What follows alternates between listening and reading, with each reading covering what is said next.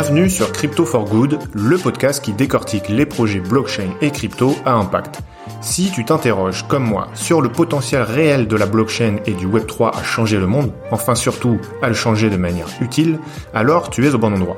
Je suis Antoine Taureau et chaque semaine je reçois à mon micro des entrepreneurs, des C-levels, des représentants d'ONG qui viennent nous parler d'un projet innovant s'appuyant sur la blockchain pour délivrer un impact social ou environnemental positif. Bonne écoute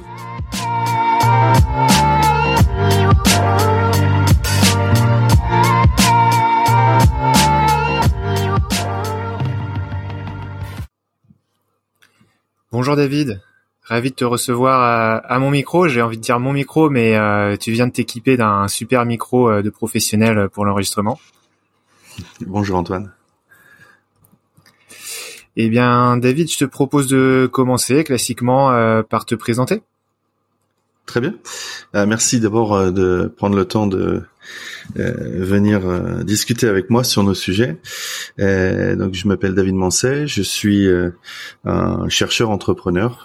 je dirige actuellement une société qui s'appelle BeWise Research, qui est le fer de lance de la recherche et de l'innovation pour le groupe BeWise, qui est un groupe euh, d'origine française, mais euh, maintenant euh, déployé au niveau international et qui a pour vocation de travailler dans la confiance numérique, le dataire numérique, c'est-à-dire tout ce qui va concerner la protection et le traitement sécurisé des données, mais aussi la valorisation de tous les biens digitaux de la personne morale et de la personne physique. Donc, en, en gros, tous les outils de la confiance numérique qui mmh. permettent de collecter, stocker, traiter, partager et valoriser euh, les données, euh, en particulier les données personnelles. Euh, j'ai un parcours plutôt de chercheur informaticien, si si tu me permets de, de faire un, un, petit retour en mmh. arrière sur ce qui m'a amené un petit peu au monde de la blockchain. donc j'ai fait une thèse de doctorat en informatique euh, au CERN, à l'Organisation européenne pour la recherche nucléaire, euh, qui était euh, mhm. initialement dédié à, à, l'usage des systèmes distribués, donc l'informatique distribuée pour la santé, puisque le CERN à l'époque travaillait sur la grille informatique, le grid, qui était utilisé initialement, qui a été développé et utilisé initialement pour traiter les données issues de l'accélérateur de particules parce que le CERN euh, s'attendait à, traiter chaque année euh, l'équivalent d'un tiers du volume mondial de, données. Euh, à l'issue des capteurs de l'accélérateur et donc ne savait pas comment les traiter. donc, donc le CERN s'est mis à développer avec une communauté internationale la grille informatique et par la suite a souhaité voir pour l'utiliser dans d'autres domaines et le plus attendu en termes de, de besoins informatiques de traitement, c'était la santé.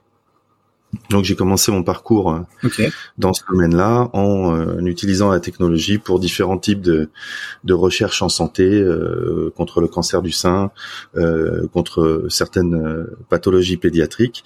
Et puis progressivement, dans cette aventure de chercheur, j'en suis venu à de manière assez récurrente faire face à des problématiques de, de partage de données personnelles puisque les données euh, mmh. en question euh, concernaient des patients. Et donc, euh, nous avions à chaque fois les mêmes, les mêmes limitations, c'est-à-dire que les données étaient identifiantes ou potentiellement identifiantes. Donc, elles comportaient des informations nominatives ou sur la condition de santé de la personne. Et donc, avant de pouvoir les mettre en partage et les traiter, il fallait pouvoir les, les protéger. Donc progressivement, on a travaillé à, à développer des technologies de, euh, de protection euh, de l'identité des individus par euh, anonymisation, par pseudonymisation, donc des procédés qui euh, viennent altérer l'information pour supprimer tout ce qui est nominatif. Et donc, donc là, tu parles de, de, travaux que tu menais au CERN? Tout à fait.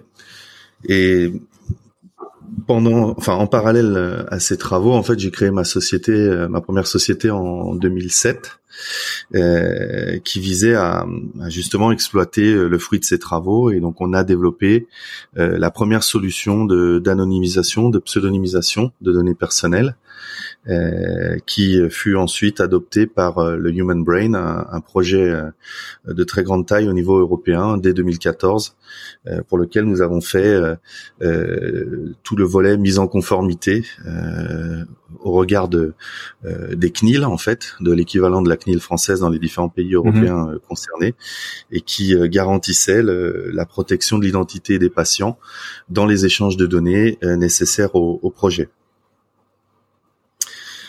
Et donc euh, dans ce dans ce parcours-là, en fait, euh, au départ, j'étais essentiellement concentré sur la, la problématique de confidentialité, d'intimité, c'est-à-dire comment euh, désensibiliser finalement l'information. Et, euh, et, et, pas tant dans euh, tout, tout l'écosystème, gérer toute la, la, comment dire, la, toute la, toutes les problématiques associées à, à l'usage, au traitement de ces données euh, dans un écosystème. Et ça n'est que plus tard, euh, en 2014-15, que euh, au cours d'un d'un MBA, euh, un MBA en, en exécutive à Genève, j'ai voulu explorer. C'était un effort aussi de de comment dire de d'exploration de d'autres d'autres domaines. j'ai voulu explorer le domaine humanitaire et m'intéresser aux, aux, questions relatives euh, aux problématiques de financement et, et euh, d'efficience euh, de, de l'humanitaire. Et j'en suis progressivement venu à, à, la blockchain, qui pour moi représentait une technologie euh, potentiellement très intéressante pour offrir une transparence, une traçabilité euh, dans le financement de l'humanitaire euh, et qui avait donc un rôle à jouer. et donc dans ces travaux-là, j'ai passé deux ans dans ce domaine-là. J'en suis venu à, à explorer, enfin à étudier euh, les sous-jacents en fait euh, du financement de l'humanitaire. Et donc j'ai produit un modèle euh, dans lequel je, je remettais finalement le bénéficiaire de l'action au centre du dispositif. Et je le faisais au moyen d'une blockchain qui devenait finalement le support et le garant de la traçabilité de toute l'action humanitaire, de son financement, des différents intervenants et mmh du bénéficiaire et le tout en redonnant finalement le, pouvoir aux bénéficiaires euh, d'avoir un impact sur le financement, sur comment l'action est menée, euh, pour que euh, finalement l'humanitaire puisse tendre plus vers un modèle ou un objectif de résilience, résilience des bénéficiaires à l'issue de l'action, plutôt que d'efficience économique pour que l'action humanitaire puisse fonctionner sur le terrain. Et ce modèle, en fait, euh, quelques années plus tard, en 2016, euh, je, je, me suis dit, mais finalement, ce modèle ne pourrait-il pas être utilisé euh, pour euh, aider dans la problématique de, traçabilité, de transparence dans la gestion, l'utilisation des données personnelles, et ne pourrait-il même pas aider dans la valorisation finalement économique et sociétale de l'usage des données personnelles? Et c'est ce qui a euh, donné lieu finalement à, à, des travaux complémentaires à ce que nous faisions en, en matière de protection euh, de données personnelles, euh, pour progressivement développer une sorte de, de, registre des données des traitements qui nous permettent de d'avoir cette transparence bout en bout dans les écosystèmes et donc de, de démontrer ou de pouvoir faire la preuve numérique du bon usage des données par les différents euh, différentes parties prenantes et surtout en remettant euh, à l'issue euh, la personne au centre du au centre du, dispositif et donc en lui redonnant ses droits finalement sur les données, sur ce qu'elle souhaite en faire, sur qui peut y accéder et pourquoi. Et donc c'est ce qui nous a amené en 2016 au projet euh, Ma santé mes données, My Health My Data, euh, qui euh, était finalement un pari sur l'avenir, puisque Antoine, si tu si tu te rappelles un petit peu, 2016 c'était deux ans avant l'application du fameux règlement général de protection des données au niveau européen, le RGPD. en 2016, le, le, mmh. RGPD était seulement en était seulement au balbutiement. Les, experts, les juristes la Commission européenne commençait seulement à réfléchir à euh, la rédaction d'un tel règlement euh, qui permettrait à terme d'harmoniser euh, la réglementation européenne pour que tous les pays, les pays puissent, enfin les États membres puissent s'aligner et que euh, le flot euh, de données personnelles dans différents secteurs de marché puisse être euh, protégé, pas empêché, mais protégé, bien encadré, puisqu'à l'époque, chaque pays avait sa propre CNIL, ses propres règles, et c'était extrêmement complexe. Et donc, My Health, My Data, ça a été un, un pari vraiment sur l'avenir, en se disant, l'Europe est en cours de construction, il y aura forcément euh, une réglementation qui visera à harmoniser euh, la façon dont les données personnelles sont euh, sont collectées, sont utilisées, qui très probablement redonnera des droits aux citoyens européens pour qu'ils puissent exprimer leur consentement, pour qu'ils puissent avoir une transparence, une visibilité sur les données qui les concernent et leurs usages. Et donc dans euh, le projet My Health My Data, euh, nous avons euh, proposé de finalement à partir du modèle développé en humanitaire, développer un nouveau système d'échange de données international qui permette de respecter les réglementations, qui puisse évoluer avec les réglementations et qui offre toute la traçabilité, la transparence sur euh, les données et les traitements. Ok. Qu'est-ce que comment est organisée aujourd'hui euh, cette gestion des données? Euh, sans le programme My Health My Data. Euh, je sais que ce sont des données assez sensibles. Je sais qu'on peut pas faire n'importe quoi. Loin de là, il y a des réglementations assez lourdes dès qu'on doit manipuler de la, la, donnée de santé. Par exemple, les visiteurs médicaux qui sont euh, finalement des commerciaux qui doivent vendre des, des médicaments peuvent pas euh, euh, comme ça trouver des informations. Enfin, par rapport à d'autres domaines, ils sont beaucoup plus limités. donc, enfin, aujourd'hui, cette donnée, elle est, elle est où et et c'est que, comment elle est régie en, général?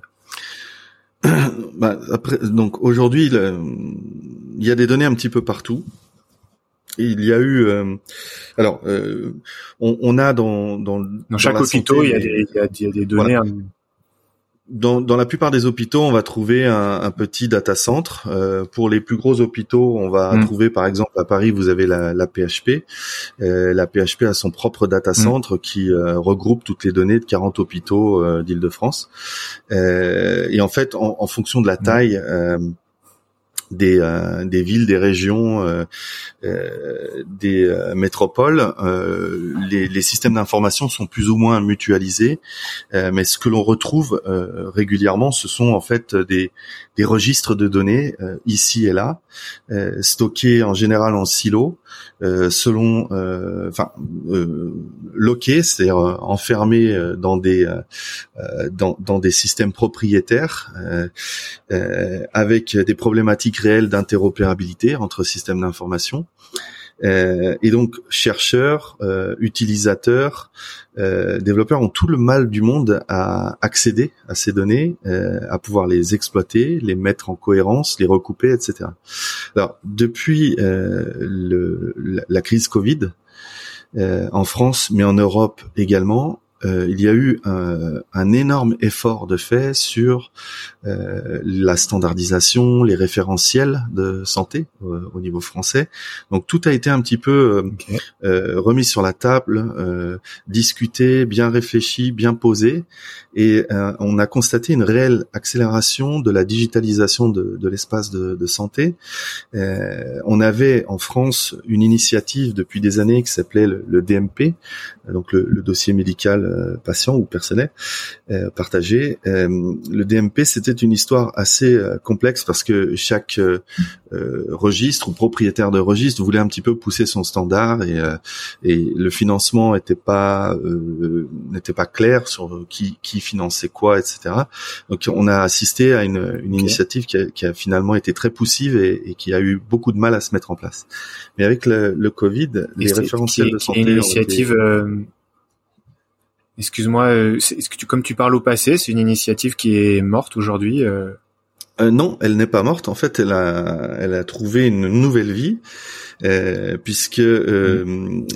ces dernières années, on a vu apparaître euh, l'espace de santé, mon espace santé, qui finalement qui est, qui, un espace donc fourni proposé par par l'État que chacun peut activer de son libre arbitre et cet espace cet espace de santé numérique finalement fait la synthèse de tous les registres qui ont fait l'effort de se mettre au référentiel national de santé, donc de respecter les standards de santé nationaux.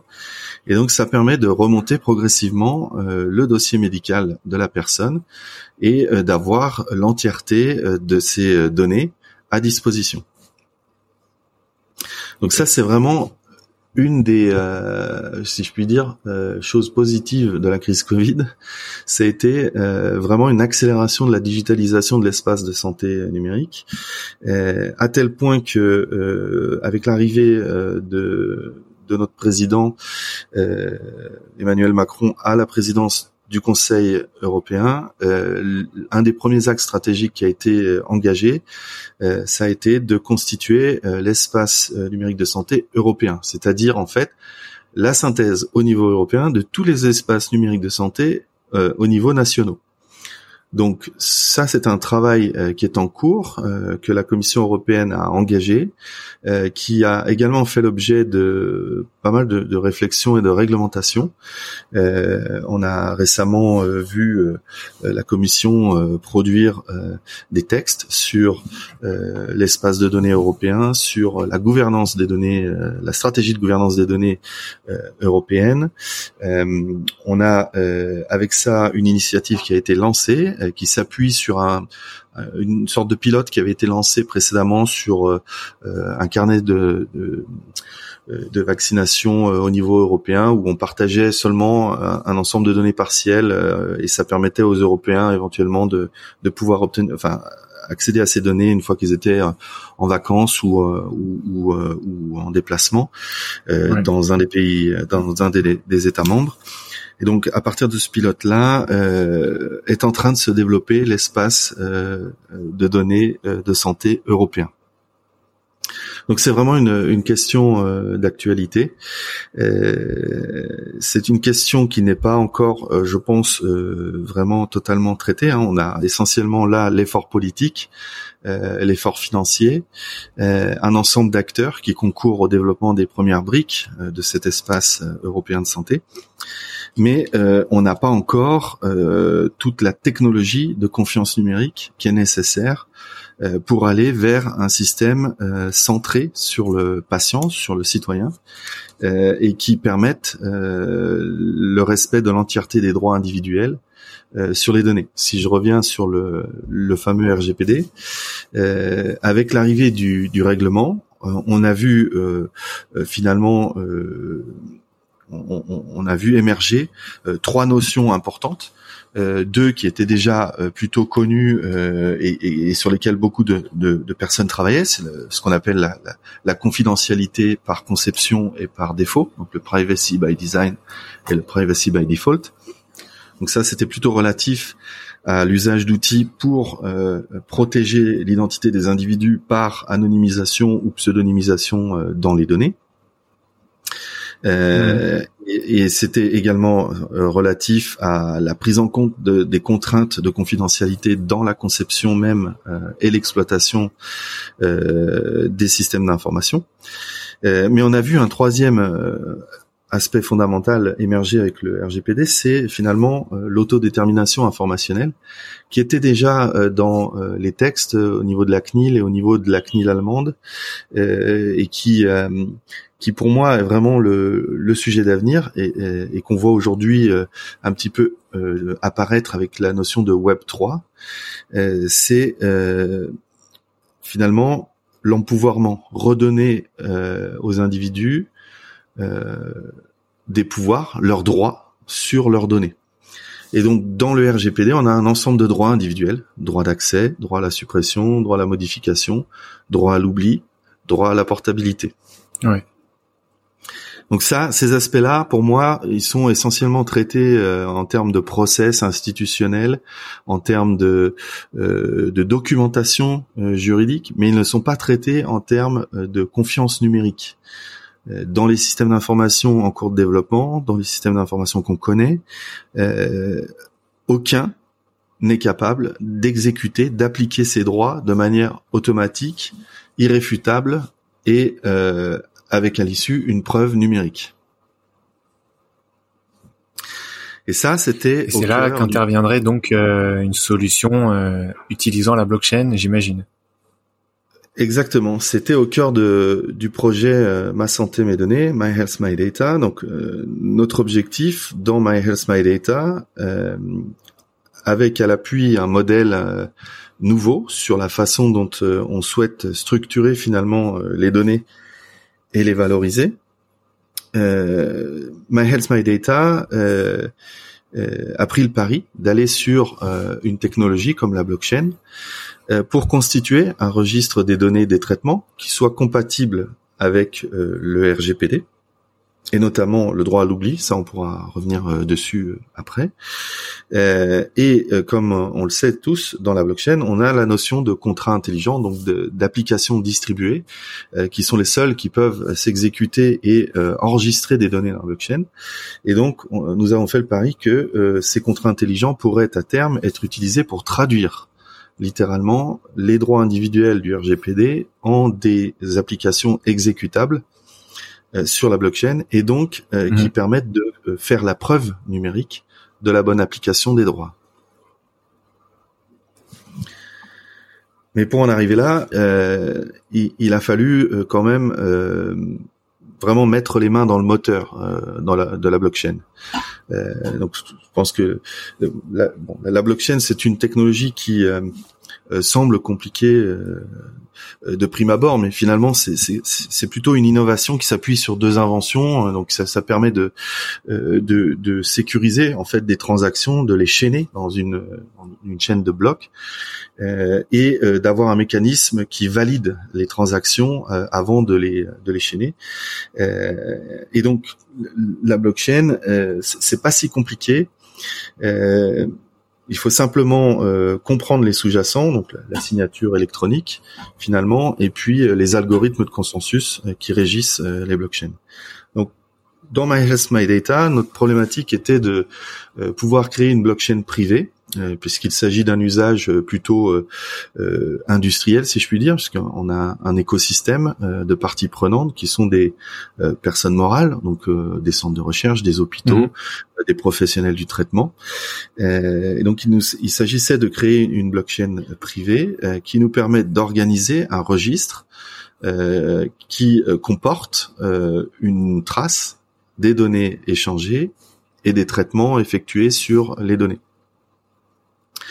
Mais on avait euh, bien sûr, euh, pour contrainte, euh, si je puis dire non fonctionnelle dans le jargon informatique, de permettre la bonne application du droit à l'oubli, qui est au cœur des droits individuels du RGPD.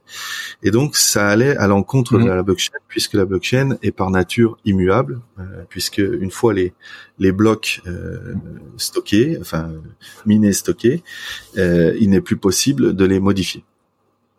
Donc, ce qu'on a fait, c'est qu'on est parti sur une blockchain euh, open source. Euh, on, a, on, a, étudié un petit peu toutes les blockchains euh, qui étaient disponibles à l'époque. Celle qui a retenu notre intérêt, c'était Hyperledger Fabric. Qui était initial, qui a été initialement développé par IBM, mais qui a été ensuite rendu open source et adopté par une communauté internationale qui aujourd'hui la développe toujours en, en mode ouvert. Donc les codes sources sont ouverts, elle est auditable et elle possède deux euh, avantages euh, certains. Le premier, c'est qu'elle est modulaire. On peut vraiment la modifier à notre guise. Et par rapport à nos développements, euh, il y avait encore beaucoup d'inconnus et on ne savait pas jusqu'où on devait aller en termes de, de, de personnalisation, si je puis dire, de la blockchain pour qu'elle soit conforme à notre usage. Et le deuxième, c'est qu'elle utilise un algorithme de, de, consensus qui est peu gourmand euh, en termes de ressources informatiques, puisqu'on devait déployer cette blockchain concrètement dans les hôpitaux, dans les centres de recherche, qui sont pas forcément des, des centres de minage. Donc, euh, il fallait qu'elle puisse un petit peu passer partout. Euh, et comme Hyperledger Fabric de base s'appuyait sur un algorithme PBFT, donc donc le Proof of Byzantine Failure Tolerance, c'est un des algorithmes les moins demandeurs en termes informatique pour euh, pour une blockchain. Donc c'était la plus intéressante pour nous.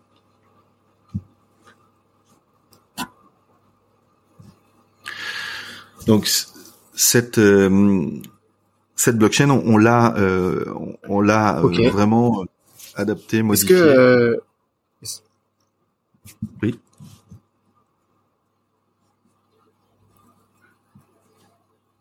Ouais. Excuse-moi, il y a un petit décalage. Euh, est-ce que tu peux en profiter pour euh, nous expliquer la différence ou les euh, avantages inconvénients entre une blockchain privée et une blockchain publique? Ben, Oui. La, blockchain publique, en fait, elle, s'appuie sur des, ressources partagées qui ne sont pas forcément de, confiance, pas maîtrisées, euh, et donc la blockchain joue tout son rôle en instaurant une confiance numérique euh, grâce à son protocole euh, d'échange. Et mais de fait, la problématique de la blockchain publique, c'est qu'elle ne s'appuie pas sur des identités qui ont été préalablement vérifiées.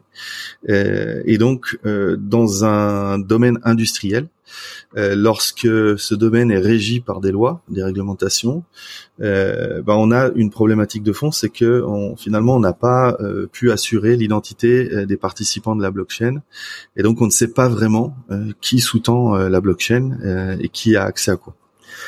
Euh, la blockchain euh, privée, quant à elle, euh, s'appuie sur des identités en général électroniques qui peuvent être prouvées avec un processus de KYC, par exemple, de Know, Your Client. et donc celle-ci, on peut tout à fait l'industrialiser en utilisant des identités certifiées. Avec des identités numériques fournies par des tiers de confiance euh, et donc elle prend une valeur euh, légale euh, qui est nécessaire pour certains domaines comme comme la santé. L'autre l'autre aspect, c'est que généralement les, les blockchains publiques s'appuient sur des algorithmes de, de, consensus et du minage plus conséquents et donc ne sont pas forcément adaptés à des usages industriels dans lesquels les ressources informatiques sont restreintes.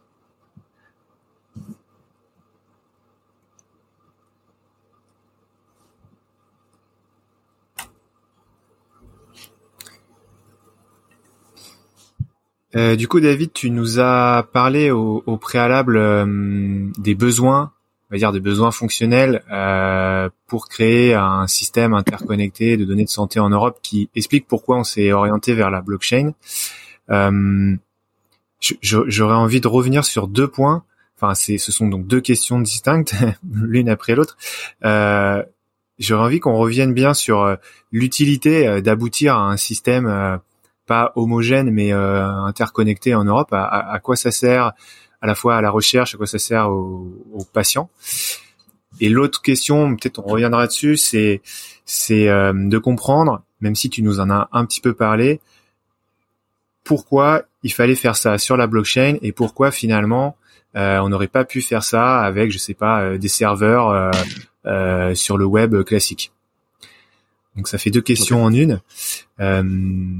Euh, mais voilà, donc pour commencer, euh, l'utilité, moi ce que j'ai compris, hein, tu, tu, tu, me diras si euh, tu es d'accord avec, ça, donc l'avis d'un enfin la compréhension d'un profane en, regardant un petit peu ces, ces sujets de autour de My Health, My Data. Euh, de ce que j'ai compris, c'est que un, bah, déjà tu pourrais avoir une app euh, où tu vois toutes tes données, donc tu les visualises, tu sais un peu ce qui traîne dans la nature entre guillemets, où elles sont et qui te permettent de euh, jouer dessus avec euh, les droits que tu as mentionnés euh, qu'ont apporté le RGPD entre autres, de modification, de suppression, etc. Il y a un côté pratique aussi parce que par exemple les vaccins, on sait jamais si euh, on a on a tel vaccin à telle date, est-ce qu'il faut faire un rappel ou pas. Il y a l'autre l'autre avantage que j'ai compris, c'est que bah euh, tu peux euh, si tu es à l'étranger, tu peux euh, euh, utiliser par exemple une, une prescription n'importe où dans l'espace européen. Enfin, potentiellement, on pourrait faire ça. Euh, moi, j'ai déjà utilisé une prescription française, ne serait-ce qu'en Espagne. Bah, c'était assez compliqué. Parfois, on m'a donné les médicaments. D'autres fois, on me les a refusés. On m'a dit que c'était pas le document n'était pas valide. Euh, donc on sait jamais trop si ça va fonctionner ou pas à l'étranger. Euh, si on a là c'est si on si on a euh, malheur qui nous arrive, eh ben on pourrait arriver à l'hôpital n'importe où avec toutes les données sur nos allergies, notre groupe sanguin ou d'autres choses qui soient déjà disponibles. Et puis le dernier le, dernier intérêt qui est aussi majeur, c'est de fournir donc évidemment de manière anonymisée beaucoup de données j'ai envie de dire même de la big data pour la recherche et faire avancer euh, la médecine. est-ce que euh, est-ce que j'ai bien résumé les choses? C'est c'est très bien résumé. C'est exactement le c'est exactement le cas. en fait, la, la, première problématique, effectivement, c'est de déciloter, permettre l'accès en tout temps, tout lieu euh, à ces données, euh, ce qui euh, permet à un citoyen européen de se déplacer librement, de pouvoir être traité euh, correctement, euh, d'avoir toujours son historique de santé avec lui. Donc ça, ça a l'air d'être une vérité vraie comme ça, mais aujourd'hui, ce n'est tout bonnement pas possible. Euh, aujourd'hui, euh, ne, ne, pas pouvoir accéder euh, lorsqu'on le souhaite ou lorsque l'on en a besoin à ces données dans un pays étranger, ça n'est plus entendable lorsque l'on voit au niveau digital ce qu'il est possible de faire. Donc, il s'agit de, mm. de faire les choses. Et, et, et, en ce sens, ma santé, mes, données, My Health, My Data, a été un premier pilote, une première expérience qui a visé à, à essayer de tendre vers cette, cet objectif. Donc nous avons euh, développé une application mobile, comme tu l'écrivais, euh, qui permet euh, aux patients, une fois réidentifiés sur le réseau My Health My Data, d'accéder à son dossier médical partagé, de faire appliquer ses droits, son consentement, ses révocations de consentement ou ses droits d'accès, suppression ou jusqu'au jusqu'au droit à l'oubli. Et, et, donc c'est véritablement un, un confort aujourd'hui qui euh, euh, qui est rendu possible euh, avec le digital et plus spécifiquement avec la technologie blockchain. Alors pas tant sur le stockage, le partage des données, mais vraiment sur la partie traçabilité, transparence et sécurisation des échanges de ces données au niveau international dans un écosystème avec de multiples parties prenantes. donc en ce sens, euh, oui, la blockchain est un, une technologie qui, pour moi, a un rôle important à jouer pour euh, permettre cette, ce décilotage, ce partage. Euh, finalement, c'est un, moi je vois je vois la blockchain comme un, un exosquelette en fait. On a euh, au niveau international dans les différents pays euh, constitué des registres, on a on a des technologies, on a des moyens d'échange, on a des réseaux maintenant à, haut débit. Euh, il s'agit maintenant d'avoir une sorte d'exosquelette qui fasse la synthèse du tout et qui permette à tous ces registres euh, d'interopérer et euh, surtout euh, qui nous donne une transparence sur ce qui est disponible, pourquoi, pour qui et euh, qui euh, permettent de voir en permanence comment euh, nos données sont utilisées, est-ce que et, et, faire appliquer nos bons droits. Donc la technologie blockchain pour moi elle est, elle est une des technologies à utiliser pour arriver à cet objectif. Il y en a d'autres, mais celle-ci est vraiment au cœur du dispositif parce qu'elle nous apporte véritablement cet exosquelette cette glue informatique entre les différents systèmes euh, d'information. Et euh, simplement pour être euh, exhaustif dans ma réponse, oui, le, le fait de pouvoir mobiliser toutes les données de santé sur une pathologie, sur une problématique particulière, c'est aussi pour la recherche quelque chose véritablement de d'indispensable et de et, qui va nous permettre dans le futur de de, de, mieux comprendre, mieux comprendre les pathologies, mieux euh, réfléchir au parcours de soins, au traitement, euh, puisque plus l'on a de, de, données, plus on va pouvoir euh, analyser différents types de cas, raisonner sur des similitudes entre les cas.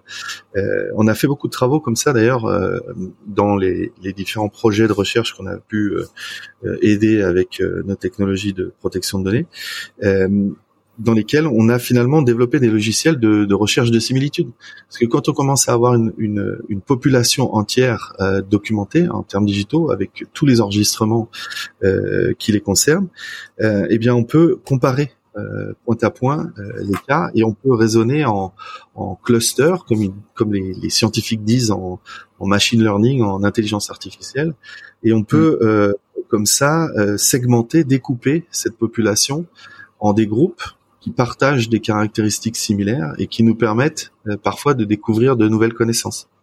On a beaucoup travaillé, par exemple, avec Siemens sur euh, une application qui s'appelle euh, Deep Reasoner.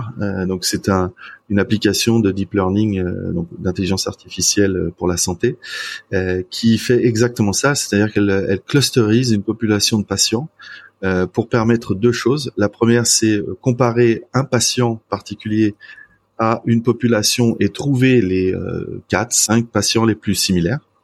Euh, et ça, c'est utile pour un, un, médecin, un spécialiste, par exemple, qui cherche à, à, à, trouver un patient similaire qui aurait été traité par un confrère et comprendre comment ça s'est passé, éventuellement échanger sur le, le patient concerné. mais ça permet également de réfléchir à des, euh, des groupes de similitudes, des, des, des, groupes qui partagent des caractéristiques communes. Et dans ce cas-là, on peut euh, être amené à découvrir de nouvelles connaissances. Lorsqu'on a euh, un patient atteint d'une pathologie particulière et qu'on trouve un groupe de, de similitudes associées aux, aux, caractéristiques de, de, santé de sa pathologie, on peut être amené à découvrir des choses, de la connaissance. Donc le, le, fait de pouvoir déciloter l'information, la mobiliser dans de larges volumes sur de larges populations euh, euh, assez euh, variées, euh, ça va donner une richesse euh, de recherche beaucoup plus importante et donc potentiellement à l'avenir dans le cadre d'un big data de, de recherche et c'est le cas en France on a entendu parler de l'initiative Health Data Hub, euh, mhm. qui finalement un des autres volets euh, français de la digitalisation de l'espace de, santé. ça, va, ça va vraiment être un outil, un outil puissant pour nos chercheurs qui pourront accéder, à des volumes de données significatifs pour, pour, leur, recherche. Ok. Euh, Est-ce que le fait de proposer une solution dans la blockchain donc qui soit euh, décentralisée même si c'est une blockchain euh, privée. Est-ce que tu penses que ça facilite ça pourrait faciliter l'adoption au sein de l'UE d'un point de vue entre guillemets politique? Parce que on enfin je sais pas comment ça se passe pour être honnête mais on peut imaginer que euh, sans la blockchain il y ait des il y ait des considérations autour de bah, qui va gérer euh, les serveurs, où est-ce qu'ils vont être géographiquement? Euh, Est-ce que la blockchain, tu vois ça comme un avantage par rapport à un peu ces, ces rapports de force entre les pays membres? C'est certain. Euh, on, on, a euh, au niveau européen, on a une problématique de, de, de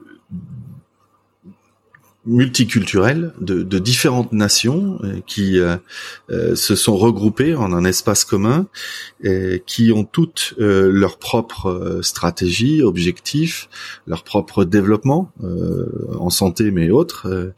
et donc, on ne peut pas sur un territoire comme l'Europe imposer une solution unique à tout le monde facilement. C'est quelque chose qui est devenu de plus en plus difficile et l'Europe n'est pas pilotée par euh, par, un seul homme ou une seule personne.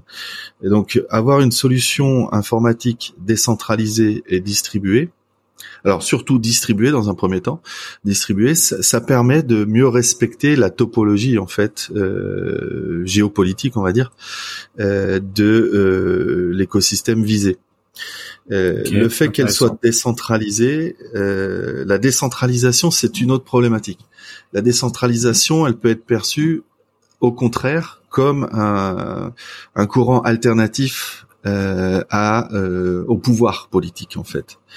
Euh, nous, c'est pas comme ça qu'on l'a conçu. Euh, nous, notre objectif n'était pas de disrupter, euh, comme certaines crypto-monnaies euh, essayent de le faire, puisque mm. on a la, blockchain a été connue dans un premier temps pour les crypto-monnaies, notamment pour Bitcoin et quelques autres. Mm. Et, et, dans ce cadre-là, la blockchain est arrivée en tant que technologie sous-jacente à un courant disruptif, alternatif, euh, finalement anti-pouvoirs centraux, euh, et, et, qui plus est sur euh, quelque chose d'important, la monnaie. Euh, la monnaie nationale, c'est un petit peu ce qui permet d'établir euh, un pouvoir sur une nation, au même titre que la force militaire, au même titre que mm. un certain nombre de, de, de, de leviers. Nous, notre objectif, ça n'était en aucun cas de venir euh, perturber ou, disrupter l'ordre en présence, parce que la santé en France c'est particulièrement complexe, mais la santé en général reste un écosystème assez compliqué dans tous les pays qu'on a pu euh, euh, découvrir ou explorer. Euh, donc ce sont des écosystèmes qui euh, se sont mis en place avec le temps, euh, qui comportent un ordre établi, et donc il faut être en capacité de, de représenter ou de permettre à toutes les parties prenantes d'être représentées dans cet écosystème numérique qui est en fait un miroir de, la réalité. Et donc la, la, la technologie de blockchain que nous avons choisie, la topologie de réseau que nous avons mise en place, euh, et les développements que nous avons menés ont visé à respecter l'ordre établi pour faire de chacun, chacune des parties prenantes euh, un contributeur, euh, un nœud finalement de cette blockchain. Ok. Chaque contributeur serait un nœud. et en termes de gouvernance, ça fonctionnerait comment du coup? Alors, en termes de gouvernance, euh, même si la blockchain est distribuée, décentralisée, euh, on a toujours une problématique de responsable de traitement euh, en termes réglementaires, en termes en termes de loi. Et, et, la CNIL est très claire là-dessus. Il faut désigner un responsable de traitement.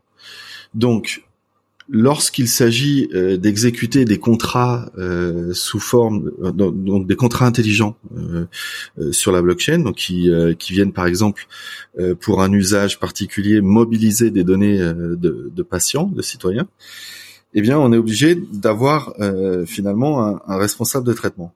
Et ça on le voit un petit peu dans tous les, les domaines. Et, donc, qu'est-ce qu'il se passe?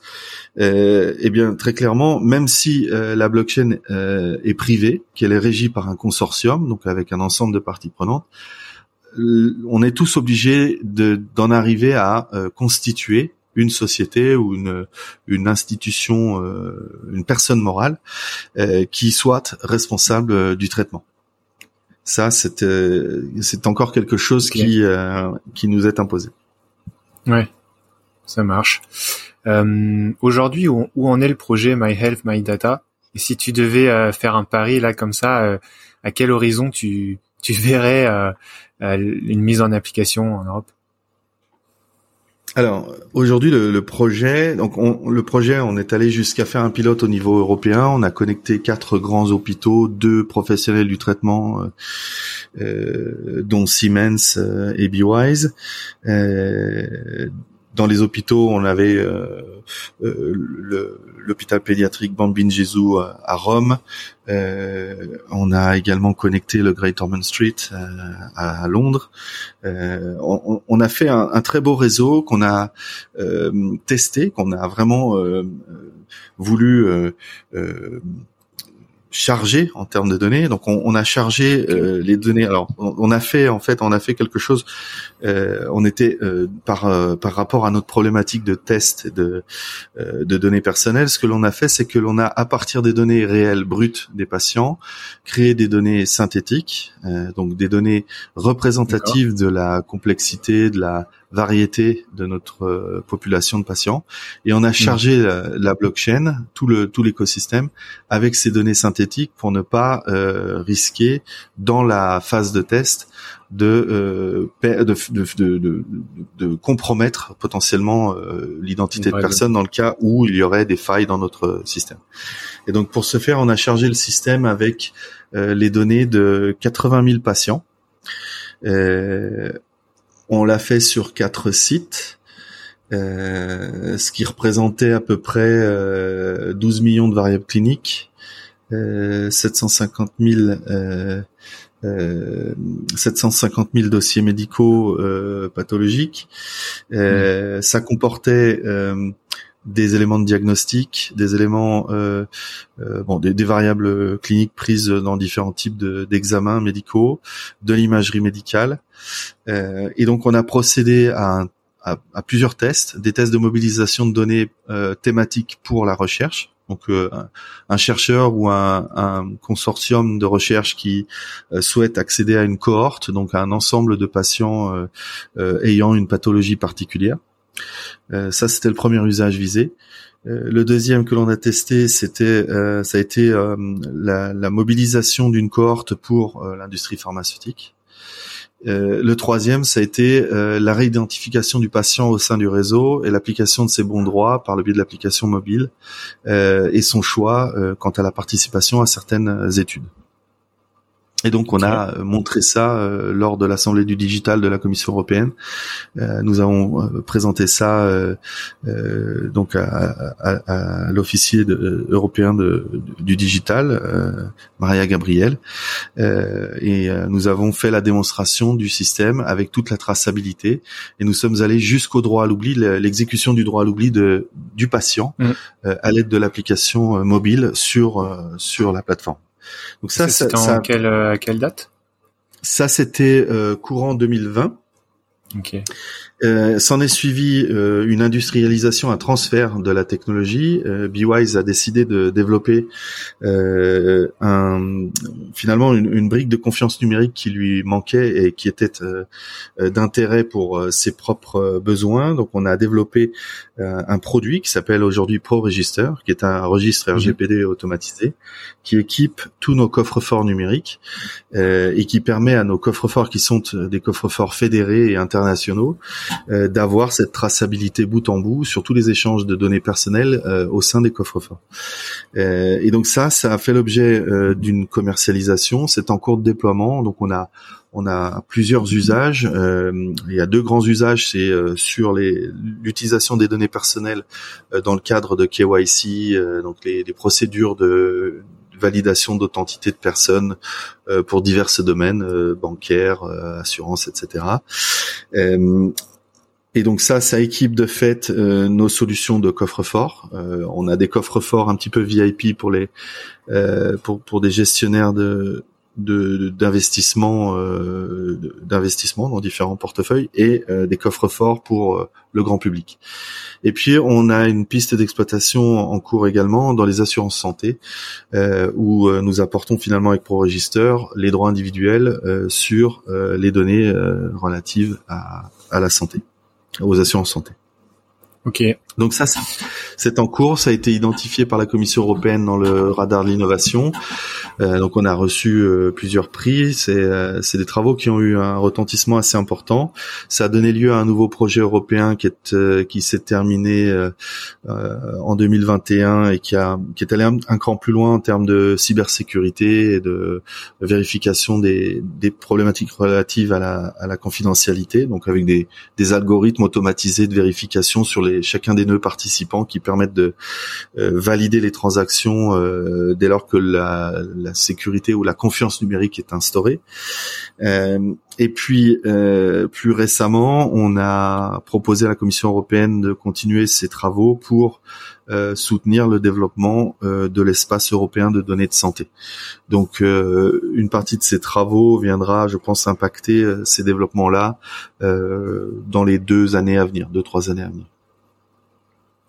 Ok, c'est ça l'horizon de temps, ça marche. Et en fait, quelle était le l'implication à l'origine de, de BeWise Research? Parce que j'ai compris que hum, vous avez finalement utilisé ces travaux pour euh, développer un produit sur lequel on peut imaginer beaucoup d'autres cas d'usage, mais le, le, le, lien avec le projet européen, quel était quel était-il? Alors en fait, euh, ça c'est plutôt euh, un pattern stratégique, si je puis dire. Euh, BeWise Research, donc c'est une société qui a pour euh, euh, objectif euh, la recherche et l'innovation en confiance numérique pour le groupe BeWise. C'est mm. une société, donc c'est initialement ma société qui a, qui a intégré le groupe BeWise mm. et qui qui en avance de phase en fait explore différents usages, différentes technologies. Alors on a une stratégie qui est axée sur trois deep tech, donc la blockchain, le big data, l'intelligence artificielle. Euh, et on a euh, dans cette stratégie euh, mis en place tout un environnement avec un laboratoire, le, notre research lab, qui nous permet de mettre pied à l'étrier, d'aller sur de nouveaux usages sur ces technologies-là qui sont pré-déployées, pré-industrialisées dans le data center du groupe. Et donc on peut très rapidement tester des innovations avec des clients, des partenaires ou encore des chercheurs. Et donc dans ce dans ce cet environnement là, on a différents types de projets, d'activités, parmi lesquels on a les projets des projets de recherche en avance de phase au niveau européen et national, euh, en mode consortium, financé avec des subventions euh, publiques sur euh, des appels à projets thématiques. Et donc pendant euh, une période, enfin sur une durée de 15 ans, on a eu beaucoup de projets en santé, en, recherche, en création de réseaux en fait d'écosystèmes de santé, dans lesquels on a partagé beaucoup de données euh, de santé, on a aidé à protéger ces données, à les traiter, et donc BeWise Research euh, a une grande expérience dans la constitution de ces réseaux les travaux d'interopérabilité de données, de sécurisation, d'anonymisation des données. Euh, et donc assez naturellement, on est arrivé à la blockchain, euh, comme je l'ai expliqué euh, au début, un petit peu par intuition et sur la base d'autres travaux de recherche. Donc c'était un peu de, la recherche translationnelle, comme on dit, puisque c'était des travaux initialement menés en humanitaire que j'ai ramenés en santé. Mm et donc, on, nous, on a une tradition comme ça de, recherche. On fait beaucoup de recherche. Moi, j'ai des équipes qui publient, qui vont en conférence, qui connaissent l'état de l'art, qui participent à aller par-delà l'état de l'art. On travaille, par exemple, actuellement sur euh, tout ce qui est algorithme à base de zéro connaissance, le zéro knowledge proof. Euh, j'ai un, un, un, de mes doctorants. On a, on a beaucoup de doctorants hein, qui passent par chez nous, donc on, a beaucoup de partenariats et de, de chaires universitaires avec de grandes écoles, dont euh, Normal Sup. Euh, et j'ai euh, notamment un étudiant qui récemment a inventé un nouvel algorithme de, de, de, partage à connaissance nulle qui permet de, de faire du partage de d'attributs d'identité partielle. Ça, c'est une question qui aujourd'hui euh, est, assez peu connue, mais euh, dans quelques années, on aura, je pense, l'entièreté des communications des systèmes d'information entre services euh, web qui sera assurée par des mécanismes à, partage de d'attributs partiels d'identité. C'est-à-dire qu'on on ne compromettra plus l'identité d'un utilisateur dans les échanges interapplicatifs parce qu'il y a aujourd'hui des technologies qui nous permettent de le faire, de protéger ces échanges. Donc c'est vraiment mmh. par pure tradition, on a on a énormément de projets de recherche. On est très impliqué dans la santé, mais pas que. Euh, on a des projets euh, avec des startups dans, dans différents domaines.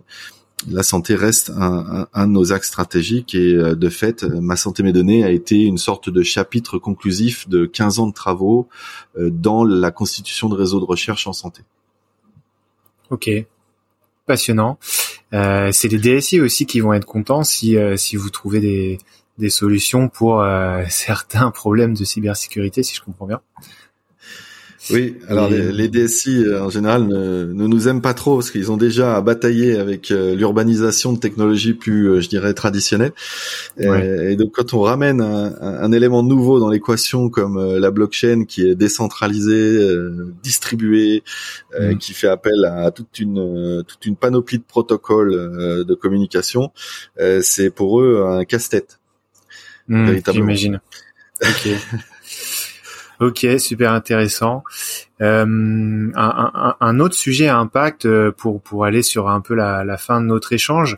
Euh, tu as mentionné que euh, donc je crois à partir de 2017, euh, durant deux ans, tu as travaillé effectivement sur des sujets d'humanitaire.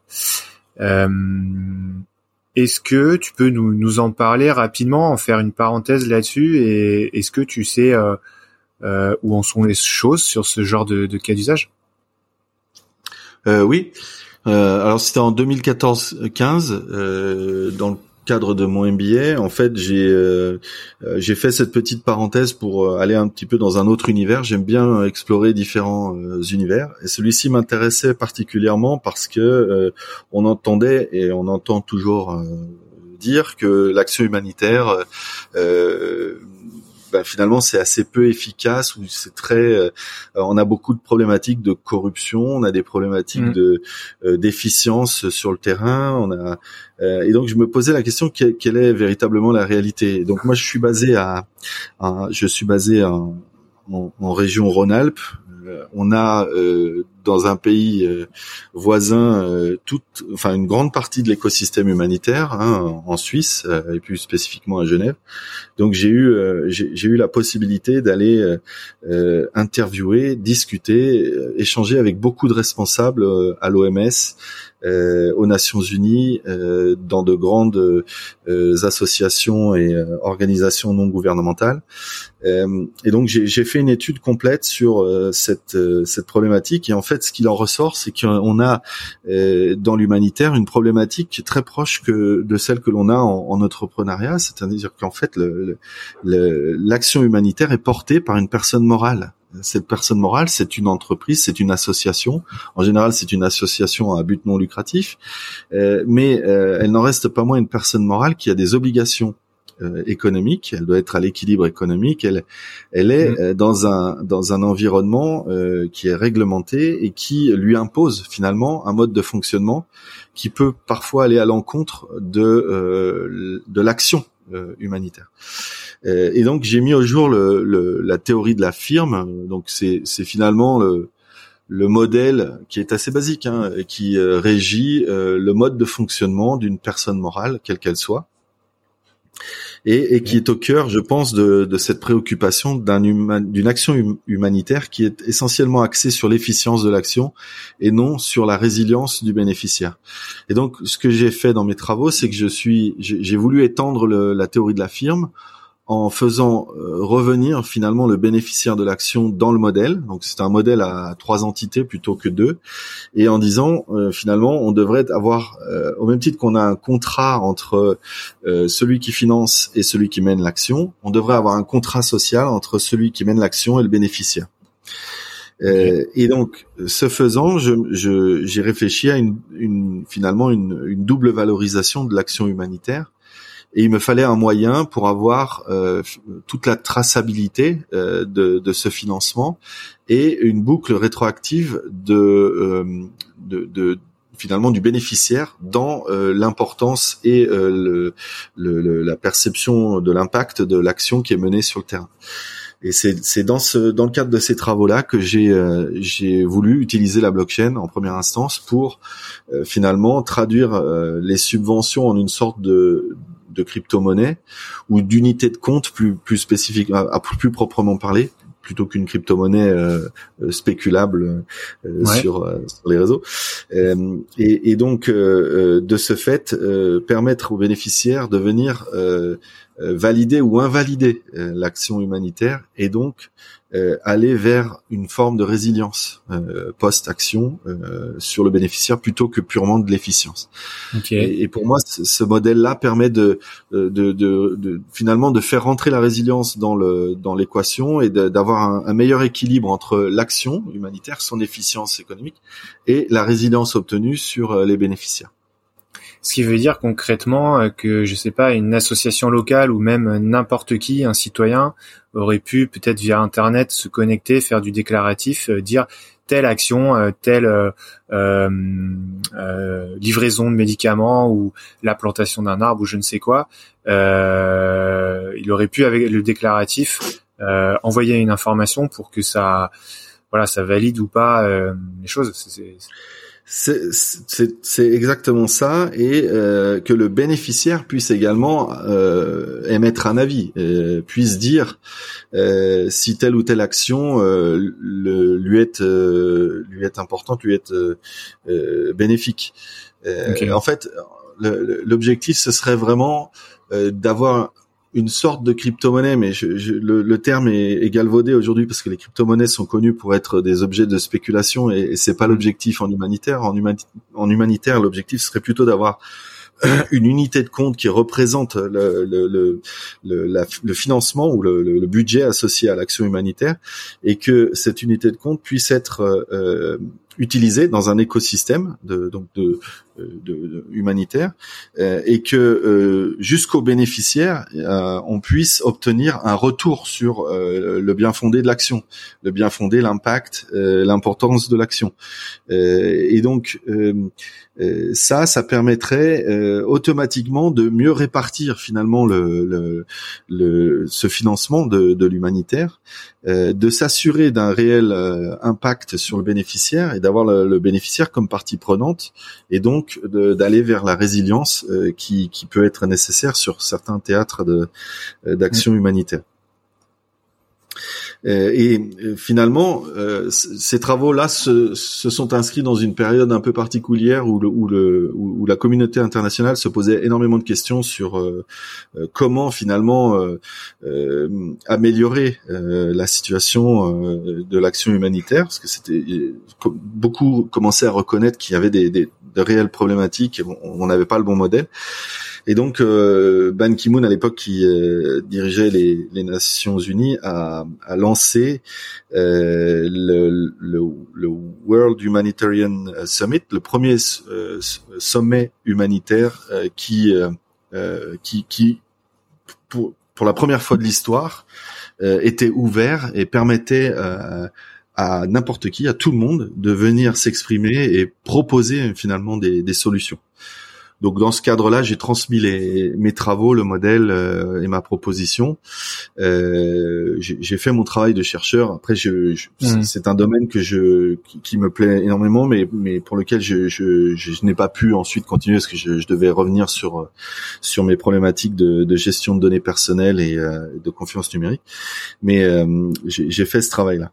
Euh, et, et, depuis, moi, ce que je constate, c'est quand même qu'en en humanitaire, il y a, y a eu quelques avancées on a on a aujourd'hui des, des cash transfer programmes, donc des euh, finalement, enfin tout dépend en fait de la situation euh, géopolitique, euh, géostratégique, etc. De, de des, des lieux de, de, crise, mais finalement pour beaucoup d'actions humanitaires on en vient à remettre le bénéficiaire au centre du dispositif et en le rendant responsable de sa propre résilience euh, en lui donnant les moyens finalement de, euh, de, de, de, sortir de la crise humanitaire. Euh, et ça devient, je pense, de plus en plus monnaie courante, si je puis dire, dans la gestion des, des, crises humanitaires. Mais encore une fois, ça dépend vraiment du contexte et de la, de la, mmh. possible application de ce genre de programme. Ok. Bien, écoute, il faut espérer que ce genre de, système se généralise. Euh, merci beaucoup David. Euh, c'était euh, c'était absolument passionnant. On aurait pu euh, parler encore de, plein d'autres sujets, hein, creuser à droite, à gauche, et, et ça aurait duré plusieurs heures. voilà, si on veut te contacter, est-ce qu'il y a un moyen, un canal privilégié pour le faire? Alors, euh, euh, merci beaucoup Antoine hein, pour pour le temps qu'on a pu passer à échanger sur ces sujets qui euh, me passionnent et, et, qui m'ont occupé déjà une vingtaine d'années. on peut me contacter, oui, je, je suis assez facilement trouvable sur sur internet, sur les différents réseaux, sur LinkedIn, mon profil est, est ouvert et je suis sur à peu près tous les réseaux sociaux. Euh, moyen privilégié de me contacter, euh, ben, LinkedIn en première intention. Euh, mm. mon, mon, mail, mes coordonnées sont sont indiquées, donc je suis facilement joignable. Ok, génial. Et puis je crois que tu postes pas mal, donc on peut te suivre et et voir les une partie des travaux sur lesquels tu travailles. Tout à fait. J'essaie de poster régulièrement sur l'avancement de nos travaux et d'illustrer nos idées. Super, merci beaucoup David. À bientôt. Merci Antoine, à bientôt. Merci infiniment d'avoir écouté l'épisode jusqu'au bout. Si ce contenu t'a plu, tu peux me soutenir de deux manières. Premièrement, en t'abonnant à l'émission via l'application de podcast que tu utilises. Deuxièmement, en me laissant une note de 5 étoiles et un commentaire positif. C'est ce qui permet au podcast d'être visible et c'est une manière de m'encourager à enregistrer de nouveaux épisodes. Enfin, si jamais tu souhaites me suggérer un ou une invitée, je te propose de me contacter sur LinkedIn, Antoine Taureau, mon nom de famille s'écrit T-H-O-R-E-A-U. À la prochaine!